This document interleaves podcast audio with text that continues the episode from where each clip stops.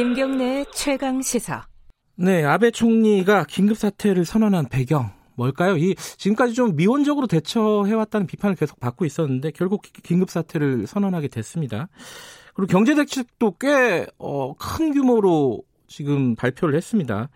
어, 전문가와 함께 자세히 짚어보겠습니다. 일본 마치야마대 장정욱 교수님 연결돼 있습니다. 교수님 안녕하세요. 예, 안녕하십니까. 어, 교수님 지역도 그 긴급 사태가 선언된 지역인가요? 아닙니다. 아, 그렇진 않아요. 예. 네네. 그쪽은 어 뭐 괜찮나요? 코로나 확산세라든가 이런 부분이? 조금 인구 밀도가 낮은 바람에 예. 현재 저희 사는 도가 인구가 약 130만 명입니다만은 네네. 그 확진자가 현재까지 23명입니다. 아. 예. 아직까지 어, 막 폭발적으로 확산하고 있는 그런 상황은 아니네요. 다행스럽게도. 네, 그, 네 예. 그렇습니다. 자, 일본 총리가 아베 총리가 어, 어제 긴급 사퇴를 선언을 했습니다.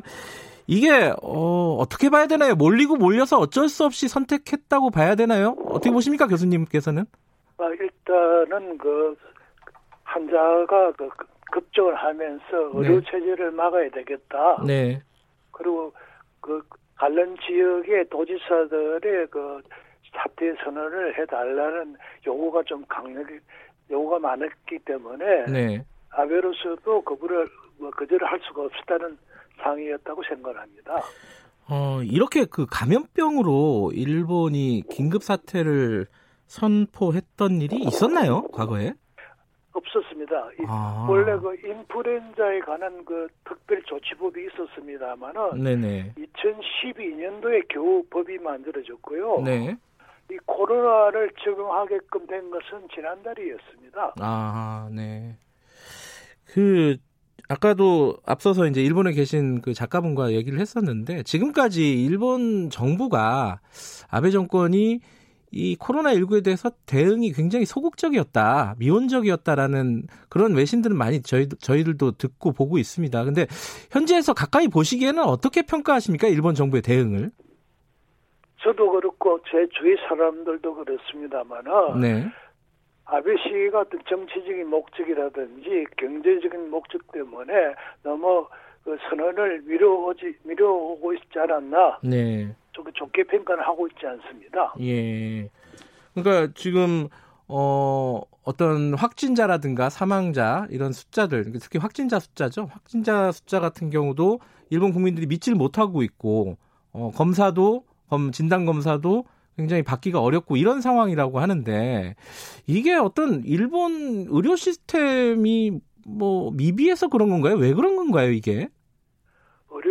자체는 크게 문제는 없습니다만은 네네. 어떤 그 정치적인 목적이 좀 강하지 않았나 생각을 하고 있습니다. 어떤 목적이죠? 예를, 예. 월, 예를 들어서 올림픽 개최를 그 포기를 하면서 네. 그 3월 20일 날 포기를 21일 날 포기를 했습니다만은 네. 그 다음 날 도쿄 같은 경우에는 전날에는 10, 어, 17명이었던 환자가 하루 만에 3배로 늘, 늘립니다. 네. 그 정도로 인위적으로 올림픽이라든지 음. 예를 들어 중국의 그 주석이 방해를 하는 그 예정이 되어 있었기 때문에 네. 그런 문제가 해결되기 전까지는 공개적으로 숫자를 실상을 정확하게 밝히지 않았다는 음. 그런 그 의심까지 하고 있습니다. 음. 그러니까 올림픽이라든가 시진핑 주석의 방일이라든가 이런 부분 때문에 정치적인 목적 때문에 미온적으로 대처했다. 아, 그러면 이거 국민들이 이런 부분들에 대해서는 굉장히 여론이 안 좋겠네요. 일단 신문에라든지 언론 자체가 지적은 좀 했습니다만은 네. 일본 정권이 장기 정권이 되면서 네. 그 매스컴들도 공개적으로 정부를 공개하지 못하는 그런 분위기가 되어 있습니다. 아 그래요. 언론들도 정부 정권을 제대로 비판하지 못하고 있다. 네. 근데 지금 이제 긴급 사태를 선언을 하면서요. 어, 한편으로 개헌 얘기를 했습니다. 어, 이게 국난 극복을 헌법에 어떻게 반응하느냐가 매우 중요하다. 이렇게 아베 총리가 이렇게 얘기를 했거든요. 이거는 개헌을 다시 꺼내는 이유가 뭘까요? 지금 상황에서. 그, 그 이야기는 아니고요. 예. 현재 다섯 가지 조치를 도지사가 하게 돼 있습니다만은 네. 그, 그 중에서 예출을 자숙한다든지 몇 네. 가지, 세 가지 정도는 어디까지나 그 법적, 그 벌칙 규정이 없는 상황입니다. 네네. 그래서 만약에 그 환자들이 급증을 하고 또 심해졌을 경우에 네. 어떻게 할 것인가에 대한 질문에 대해서 네. 보다 강력한 법을 고려할 수 있다. 네. 그 말을 했던 것입니다. 음, 개헌을 얘기를 꺼낸 건 아닌가요? 그렇게 기사는 많이 나왔던데. 아니, 법적인 보다 더 강한 현재보다 더 강한 법을 고려할 수도 있다. 네. 그런 식의 발언을 대답을 했습니다. 네. 그러니까 그 개헌을 위한 어떤 포석이다 이렇게 해석하는 건 아직까지는 조금 무리한 해석이라고 볼 수 있나요? 뭐 아베 개인적으로는 그런 식으로 연결할 수 있는 그 소신이 있습니다만은 네네. 현재로서는 정확하게 바로 견까지 고려를 하고 있다고 판단할 수는 뭐 있는 그 어떤 그 예, 저희들이 판단할 수 있는 여건은 아직 안 되고 있습니다. 네. 예. 그리고 또 일본이 그 경제 대책을 내놨는데 이게 규모가 우리 돈으로 1천 아 그러니까 1,200조 원이에요. 그러니까 일본 네. 돈으로 108조 엔. 이게 이제 일본 GDP의 20%라 그러는데 이 부분은 어떻게 보시나요? 꽤 파격적인 것 같은데요. 예, 파격적인데 실상은 다릅니다. 어떻게 다르죠? 예. 그 108조 속에는 일본 자체가 작년 10월에 소비세를 올렸거든요. 네. 그 올리고 나서 10월부터 12월 동안 3개월 동안 경기가 계속 내려왔습니다. 네. 7개월째 경기가 하락을 하고 있는데요. 네. 이, 여기에 대한 긴급 조치를 12월 달에 결정을 했었습니다. 네.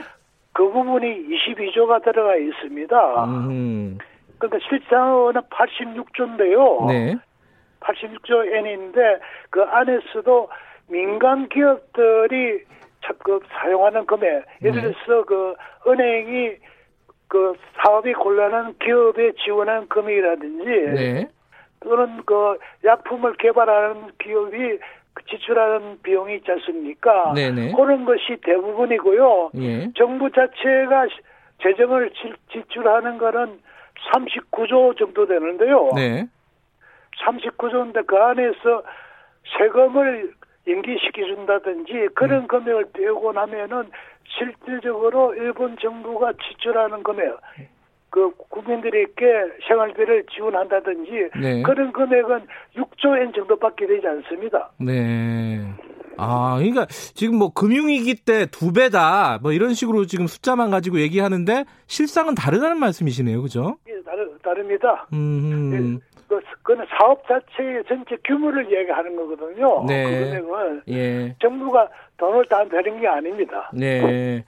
지금 이제 어 숫자 자체로는 아까 교민 들과 교민과 얘기를 나눠봤었는데 숫자 자체는 확진자 5천여 5천 명 좀 안 되고 사망자 100명 넘고 이런 상황인데도 일본도 미국이나 유럽처럼 될 수 있다라는 어떤 위기감 그런 공포감 이런 것들이 일본 사회에 좀 만연해 있나요? 어떻습니까? 보시기에는? 지금 대도시에는 만연을 하고 있고요. 네. 어제 같은 경우에도 긴급 사태가 선언될 거는 것 때문에 네. 대도시에 있는 사람들이 자기 고향으로 돌아가는 그런 문제가 생기면서 네. 그런 지방의 도지사들은 돌아오지 마라. 어, 음. 돌아오면은 2주 동안 외출을 자제하라 이런 식의 발언이 계속 나오고 있습니다. 네. 알겠습니다. 그 일본 상황이 만만치가 않습니다. 자, 오늘은 여기까지 듣겠습니다. 오늘 말씀 감사합니다. 네, 네. 네, 일본 마치야마대 장정옥 교수님이었고요. 자, 김경래 최강사 1부는 이렇게 코로나19 어, 일본 상황을 좀 정리를 했습니다. 2부에서는요, 총선 얘기를 좀 본격적으로 해보겠습니다. 자, 그 박빙 어, 격전지를 가다 오늘은 대전으로 가보겠습니다. 대전 중구 어, 더불어민주당 황운하 후보하고 어, 미래통합당 이은건 후보 어, 황운하 후보는 검찰 개혁 들고 나온 거고 어, 이은건 후보는 토박이다 이렇게 지금 얘기를 하고 있습니다. 격전지 인터뷰 하고요. 그리고 국민의당 비례 후보 권은희 후보도 연결해서 만나보겠습니다. 3부에서는 어, 김수민의 10분 총선찌개 그리고 브랜드 디자이너 박창선 대표 함께 사이로 총선 공보물 다들 받아보셨죠? 공보물 한번 분석해 보겠습니다. 기대해 주시기 바라겠습니다. 잠시 후에 뵙겠습니다.